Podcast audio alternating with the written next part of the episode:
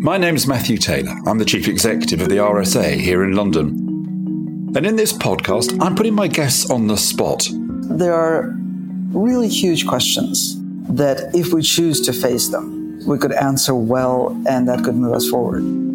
Throughout this series, I'm asking leading experts, renowned thinkers, and global leaders to offer me one big idea that could help shape the new era we're moving into. What I hope is that this crisis gives us the opportunity to update our worldview, move to a different kind of ideology. This is Bridges to the Future from the RSA. 2 men are walking down the road. One says to the other, "I wish I knew where I was going to die." The other says, "Well, why do you want to know that?" "Well," the first replies, "if I did, I wouldn't go there." It's a daft joke, I know, but it does perhaps capture something, the irrationality, the unpreparedness with which many of us think about death. This is perhaps because we're frightened not only of our mortality, but of the process of dying. As Woody Allen once quipped, "I'm not afraid of death, I just don't want to be there when it happens." But could we reduce that fear? Could we face death more squarely as individuals and as a society if we knew, and if our loved ones knew, we'd have more control at the end of our lives?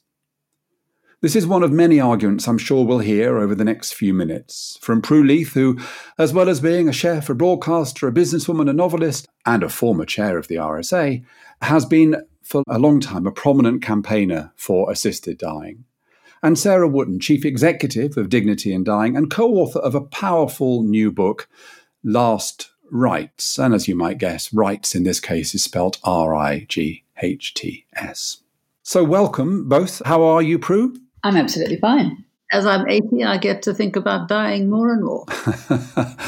Every time I hear from you or see you, I don't get the sense that you're approaching any kind of end. Sarah, how are you? I'm good and glad to be here. Thanks, Matthew. Great. Well, look, the question I want to ask you both is, why has this become a big issue for you? So, Sarah, let me start with you. I mean, you're Chief Executive of Dignity in Dying, so that partly explains why you've written this book. But why is this an issue that has engaged you and that you've chosen to dedicate your working life to? I have dedicated my working life to personal autonomy in a way, Matthew. So I led campaigns on reproductive choice and gender equality at the Family Planning Association, the Equal Opportunities Commission.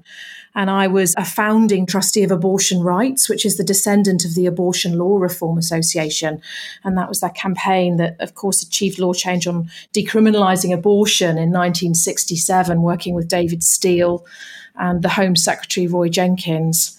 So I'd say I'm an advocate of personal autonomy, but I'm no anarchist. There has to be a balance between individuals' rights and the protections for society. But as the evidence shows, having the choice for assisted dying protects and enhances life for society as well as the individual. We'll get into those arguments in a moment. But Prue, tell me why you have been such an outspoken figure in this debate as well. Well, I've always been in favour of euthanasia, as it used to be called, but I really came strongly into helping Sarah with her campaigning when I saw my brother dying, and he had bone cancer.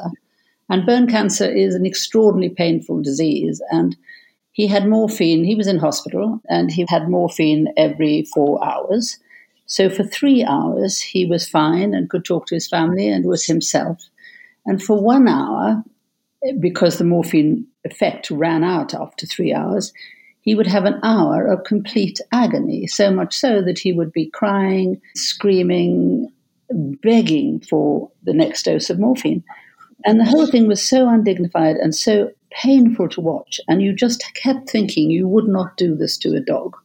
So that's what got me into it, and it took him months to die, and all the time he wanted to, and the hospital, because that's what they're trained to do, kept reviving him. He'd get pneumonia, they'd give him antibiotics, he'd get a bit better. They would never give him enough morphine. And I think what's behind that, though I don't know whether Sarah would agree with me, but I think a lot of the restriction of morphine is because doctors are so afraid of being accused of manslaughter. Because as you know, it's not legal to kill people and it's not legal to help people die. It's perfectly legal to commit suicide, but you have to do it by yourself. You can't get anyone to help because they might go to jail. So, Prue, do you think that there is a big divide here between people who have been close to people dying, and I have on a number of occasions, and so seen what you're describing, possibly not as profoundly traumatic as what you're describing, but I've seen what happens to people and the way in which people can lose dignity and can be in pain, and that point you reach when all that really matters is relieving somebody of pain and trying to bring them some dignity. Do you think there's a big division between those people who have directly experienced that and those people who haven't in this debate? I went to a House of Commons event that Sarah organised where supporters came and we all tried to persuade MPs.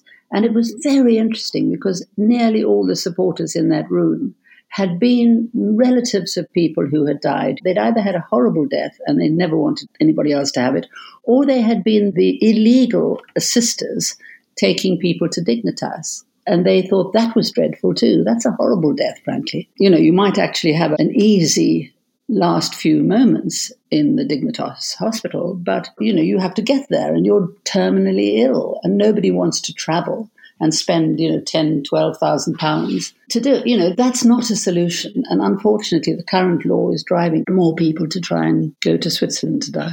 So, Sarah, this podcast is focused in particular on big ideas for the kind of world we're moving into. So when I ask you the question that I ask everyone on this podcast, I guess I'm interested in why you think this particular moment is one which might kind of lead us to, as a nation, decide to do things differently. So let me ask you, Sarah Wootton, what is your big idea for the kind of new era that we're moving into once COVID passes?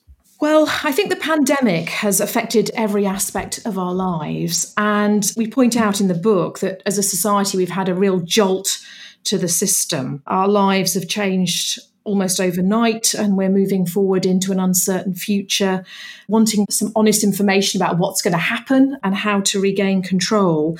And in Last Rights, we actually argue that that's what dying people experience when they're given a life-changing diagnosis. I think what COVID's done has made us all confront our own mortality. Death and dying is everybody's business now.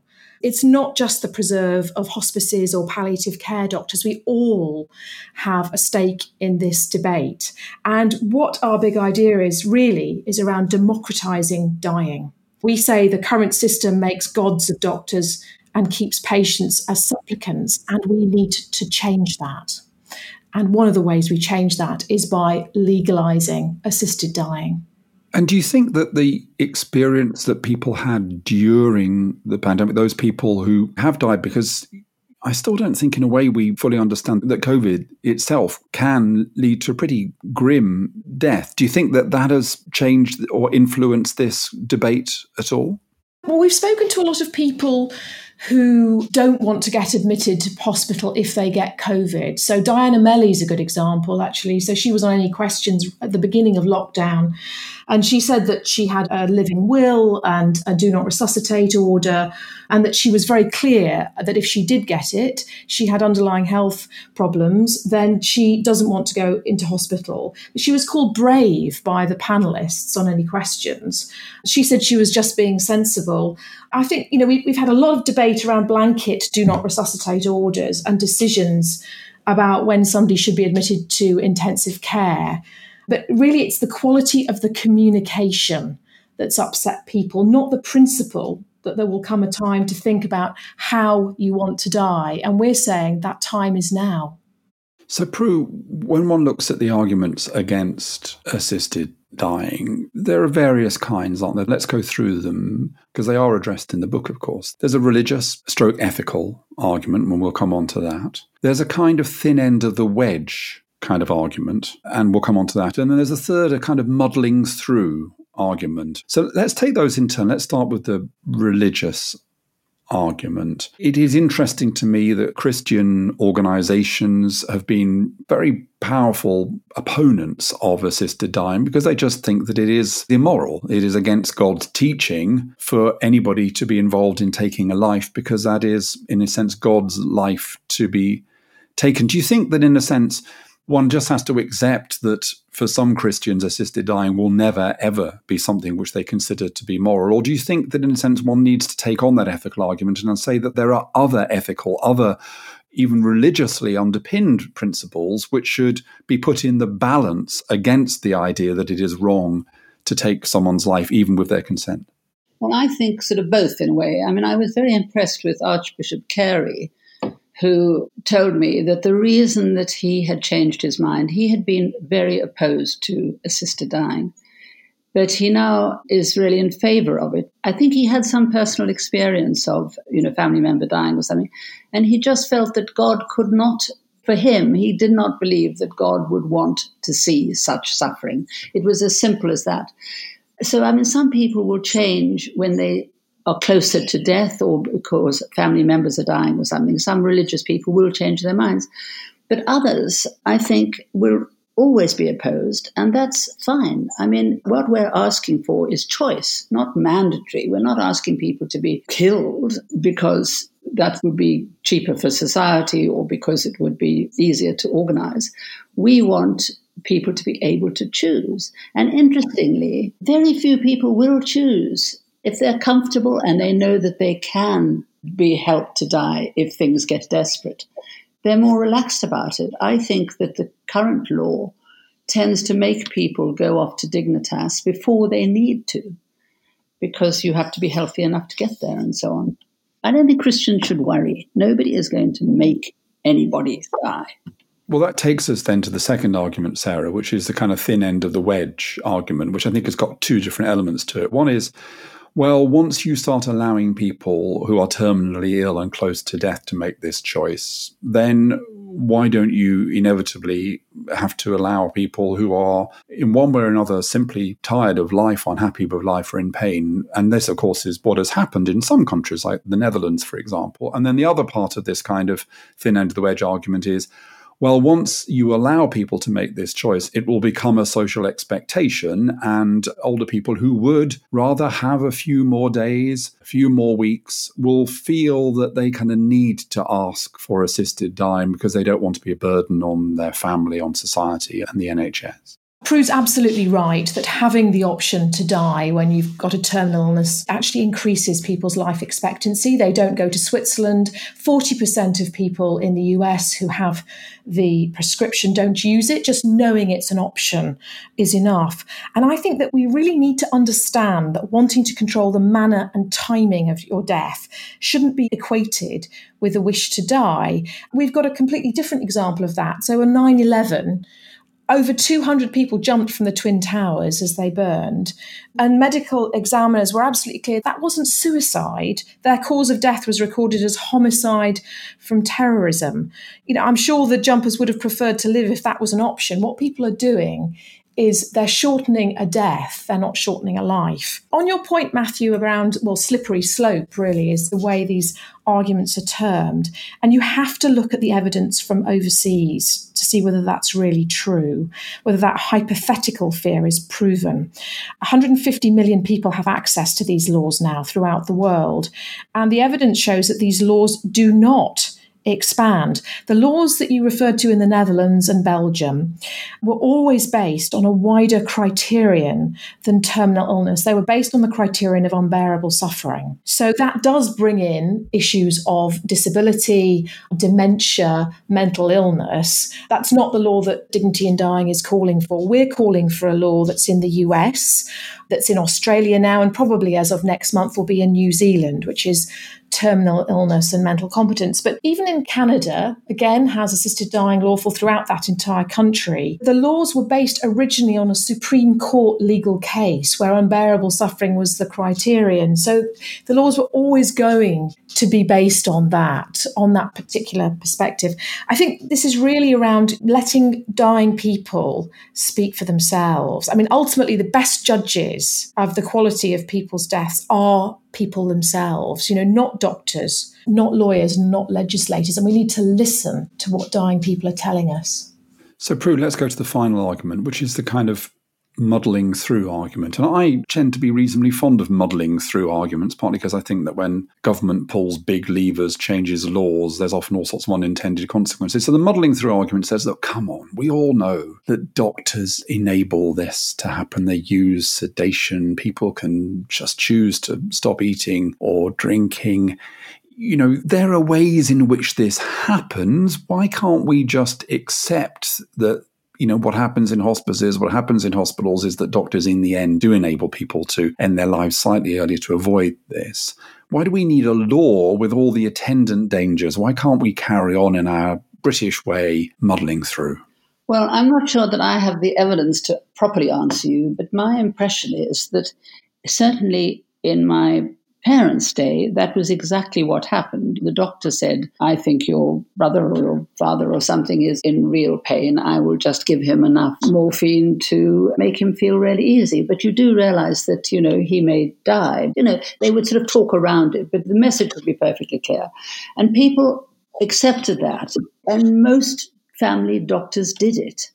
Today, because there is such a sort of strong pro-life movement, it's too scary for doctors to do that. What doctor wants to be suspended for 6 months while he's investigated, even if he's perfectly innocent, because he has genuinely given the medicine in order to alleviate suffering and not with the intention of killing? He can give you a bit more morphine, but will he? Because somebody might have him suspended. And then, you know, he'll come back into his job and all the end of it. But his reputation is ruined. His life is upset. So, you know, I've seen consultants hide. What would be really interesting to see is when do consultants do their tours in a ward? Generally just after they've been given their drugs. And that is when the patients are cheerful and, yes, doctor, I'm fine, I feel great. They should do their ward rounds when the patients are waiting for their drugs. On the issue of doctors, Sarah, one of the kind of constituencies that is respected and rightly respected and doesn't agree with you is the constituency of palliative care doctors themselves. Now, in the book, you suggest that that might be something that is starting to shift. But why is it, listening to this debate, I don't need convincing. I'm not going to pretend that I'm impartial in this. I agree with your view. But I guess if I was watching a debate, if I saw a palliative care doctor say, no, this is wrong, this is unnecessary, this is dangerous, I think I would sit up and take notice. So tell us, Sarah, why it is that palliative care doctors, on the whole, do not support assisted dying. Well, two reasons. First of all, they often tend to be religious, and surveys show that there is a lot more religion in palliative care than in other specialties. And I think that comes from the founder of palliative care, Dame Cicely Saunders, who was an evangelical Christian. And this kind of goes to the second point, really, which is around the culture of palliative care is extraordinarily opposed to assisted dying. They absolutely toxify the issue and don't want it discussed. So there was an article by 5 palliative care consultants in the British Medical Journal last year, and they remained anonymous. They said specifically that if they were clear that they did think this should be something that was in the palliative care doctor's toolbox, then their careers would suffer as a result. So I think that the whole culture of palliative care tends against this, and you have to be a very brave palliative care specialist to go against that. And I also think there is a lot of religion in the specialty. I mean, other specialties that also deal with dying people, like intensivists, show much more support for assisted dying. And you've got to look at doctors in the whole. So they are moving in the UK. So the Royal College of Physicians moved to neutrality last year. The Royal College of GPs surveyed this year, and it showed a plummeting of opposition to assisted dying from 77% to 46%. The BMA also have surveyed their members and had a huge turnout of 30,000 members. That survey is due to be launched in autumn. But I think, you know, it's not just doctors that are saying the status quo doesn't work. Police and crime commissioners are saying that it isn't working. And members of parliament in much more numbers too now are saying that the status quo causes huge cruelty to people and also doesn't protect them. Can I come in here? Matthew, I just want to say that I'm really anxious that we should improve palliative care. I mean, these two things are not mutually exclusive. Palliative care could be very much better, and that could prolong people's lives and maybe save people's lives. And I think Dignity in Dying is very keen to work with. Is it Compassion in Dying? Is that the other? Yes, a sister charity, Compassion in Dying, provides people with advice and information on their current legal rights. And we have very strong links with the end-of-life care sector. And Prue's absolutely right. This isn't an either and or. This is just a both and.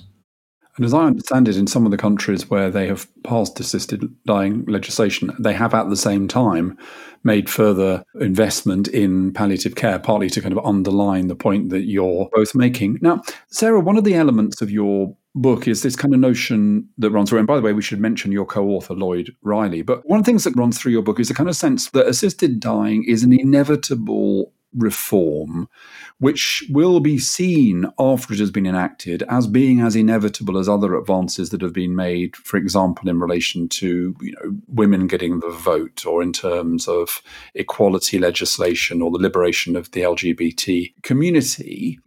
But do you think that you're just about to win this battle? And in telling me how good you think the prospects are of changing the law, of course, Keir Starmer is a very interesting figure in this. I didn't realise till I read your book that he's been actually featured in this debate quite a lot. And so you have, I think, a leader of the opposition who understands these issues and presumably is willing to be a supporter. Yes, Keir is a supporter. He spoke very powerfully in support of the Marris Bill 5 years ago. I do think that the stars are aligning.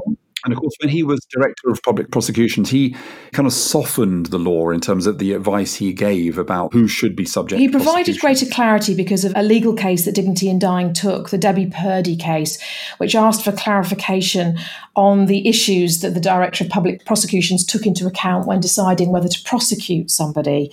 We forced him to publish a policy which, you know, has factors for and factors against, and clarifies that compassionate assisters are unlikely to be prosecuted, whereas malicious encouragers are.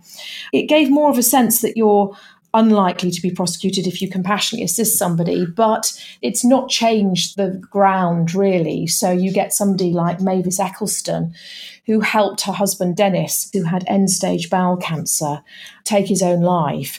And Mavis was charged with murder and manslaughter by the Crown Prosecution Service, and only was acquitted by a jury after an 18-month trial. And the CPS were very clear that they had the evidence to prosecute her, and it was in the public interest to do so. And if there was another case like that, they would do so again. They said the courts were not the place to look at the issues around assisted dying. I mean, you asked me about progressive liberal reforms, Matthew, and I absolutely agree that this is a similar campaign where people have got to fight against a stubborn establishment which refuses to listen or even acknowledge their lived experience. But also, social reform comes from public pressure, and we have the public on our side, as well as the leader of the opposition, as well as actually the Prime Minister is philosophically supportive of this. So what are you waiting for, Sarah? Does it require an MP to win the private member's ballot in order to get this progressed, or is there any chance that government itself will do it? We're looking at both. What we're calling for is a public inquiry. I mean, there's been an inquiry announced in the Republic of Ireland. So a member of their parliament has taken a private member's bill, and the government there has said that they want an inquiry that will have various hearings and may end up in a referendum, similar to their repeal, the 8th referendum on abortion. In Australia, there was also an inquiry to look at end-of-life care. And that's what we're calling for here, is a broader end-of-life care inquiry that looks at the benefits of end-of-life care, palliative care, and the limits of it, looks at funding for hospices. There should be government funding for hospices, and looks in the round at what this blanket ban is really doing to us. Can I just ask, Sarah, it's very interesting you mentioned that, because the bit you've missed out in the kind of Irish process around the constitutional referendum was a citizens' assembly. You say in the book that 80% of the public support assisted dying. Would a good transitional demand, as it were, be for a deliberative assembly around assisted dying, where I guess you could be reasonably confident that you might get the outcome that you wanted, but where it would be the public themselves who had deliberated upon this, which might add legitimacy and give politicians the cover to be a bit braver? I think that would be perfectly fine. I think a citizens' assembly, a public inquiry, we need some sort of Wolfenden moment, basically, where it's MPs that need the courage to do this. It's members of parliament who really need to understand the evidence on our side of the argument. I mean, back in 2015, they voted 2-1 against legalising assisted dying. The numbers are reaching parity now, but you're right, we also do need a mechanism to change the law. We will try and change the law in Scotland. I mean, Scotland doesn't have a private member's ballot. I wouldn't be surprised if they legalise assisted dying first in Holyrood. So, Prue, I want to turn to you just at the end of our conversation to, I guess, present challenges to the thesis. I've been very clear that I'm supportive of it. But I guess the first is, take the logic of it. Take the logic of Sarah's argument that this is about autonomy. It's about reducing suffering. It's about choice. If that is the case, then isn't it inevitable that if you accept that principle, that you will end up saying that it doesn't just apply to people who are terminally ill? I think in the book, you refer to the case of Paul Briggs, who was a former police officer who became extremely disabled as a consequence of an accident. Now, he wasn't terminally ill in the sense that he could have been kept on life support for a very long time. But it's very clear that he didn't want to be, and in the end he did, through a legal process, win the right to move to palliative care rather than being kept alive indefinitely. So I guess my question to you, Prue, is, and I'm not arguing against this necessarily, but if you accept the principle people should have autonomy, if you accept the principle that people shouldn't have needless suffering, if there are people who aren't terminally ill who find life completely unbearable, and I think in the Netherlands recently we saw somebody in their 30s who suffered from profound psychiatric issues being able to choose assisted dying, isn't that inevitably what comes once you accept this principle? I don't think so. I mean, I don't think Oregon, who were sort of pioneers in this, have widened their brief. But I mean, if you're asking me personally, I would be in favor of a wider definition, and certainly a longer period, because we are saying 3 months. If you're going to die, you're expected to die within 3 months. You qualify. Well, you could have 6 months of absolute horror and so on. But what I do accept is that if the law is once there, it may be changed in 20 years' time, but evidence is that most countries don't widen the sort of mouse run into a rat tunnel. That's a rather bad way of putting it. Well, I absolutely get that, but I'm going to turn the question to you, Sarah, because it's particularly in relation to the book. It's particularly in relation to the kind of philosophical, ethical case that you make in the book. And I guess I want to ask you, people who might say to you, okay, I understand, but pragmatically you're asking for a very specific change in the law, like the situation in Oregon, extremely circumscribed. But given the principles that you outline, isn't it inevitable, Sarah, that once you've won this battle and the law has been changed, that you personally will then campaign for further steps going towards the much more kind of liberal and expansive scope for assisted dying that exists, for example, in countries like Belgium and the Netherlands? No. What I'm asking for is a new vision of end-of-life care where people are in control of their own fates. So it's what dying people want that counts. We know control's a fundamental part of well-being, but at the moment, people are having to fight against a paternalistic medical culture to wrestle control away from doctors. What I'm arguing in the book is that they need the building blocks of control. And this is what I'd like to see, so that doctors do have those honest conversations with people about what the future holds, so people can make informed decisions about their treatment and care. I think that feeling in control of your death should actually be treated like a symptom. So if you don't feel in control of it, then if someone presented with fever or nausea, then a doctor would treat that. I think that would enable light to be shone on those grey areas in end-of-life care that you referred to earlier, Matthew, around starving and dehydrating yourself to death and the fudge of double effect. Now, part of that control has to be the choice of accelerating your death within a safeguarded system. But that is the change that I want to see. That is democratising dying, where patients have control of it. And no, personally, I wouldn't campaign for a broader law, and I don't think it necessarily comes. And I think the evidence from overseas that proves absolutely right, it shows it hasn't shifted. What the evidence also shows is the status quo is completely unsustainable and indefensible as well. Well, on that point, I would just say from my own perspective that for those who haven't read it, I'd encourage people to read Ernest Becker's book, The Denial of Death, which argues that in a sense, our awareness of death and our fear of death casts a shadow over the whole of our lives and leads in various kinds of ways to kind of mania. And I think Becker has a strong argument. I think that anything that reduces our fear of death, anything that enables us to face up to it more squarely, is something which will enhance the quality of our lives. So I think there's an even kind of broader argument here. But this has been a fascinating conversation. Last Rights is a short, powerful read for anybody who needs further convincing of these arguments. Sarah Wootton, Prue Leith, thank you so much for your time. Thank you. Thank you. That's it for this episode of Bridges to the Future. But we'll be back with more insights and analysis very soon. If you've enjoyed this podcast, please tell someone about it, and we would really appreciate it if you took just 2 minutes to leave us a rating or review in your podcast app. And that's not it. The RSA is commissioning online events, essays, blog posts to help make sense of what's happening right now and in the months to come. Also, the RSA Fellowship is a global network of problem solvers.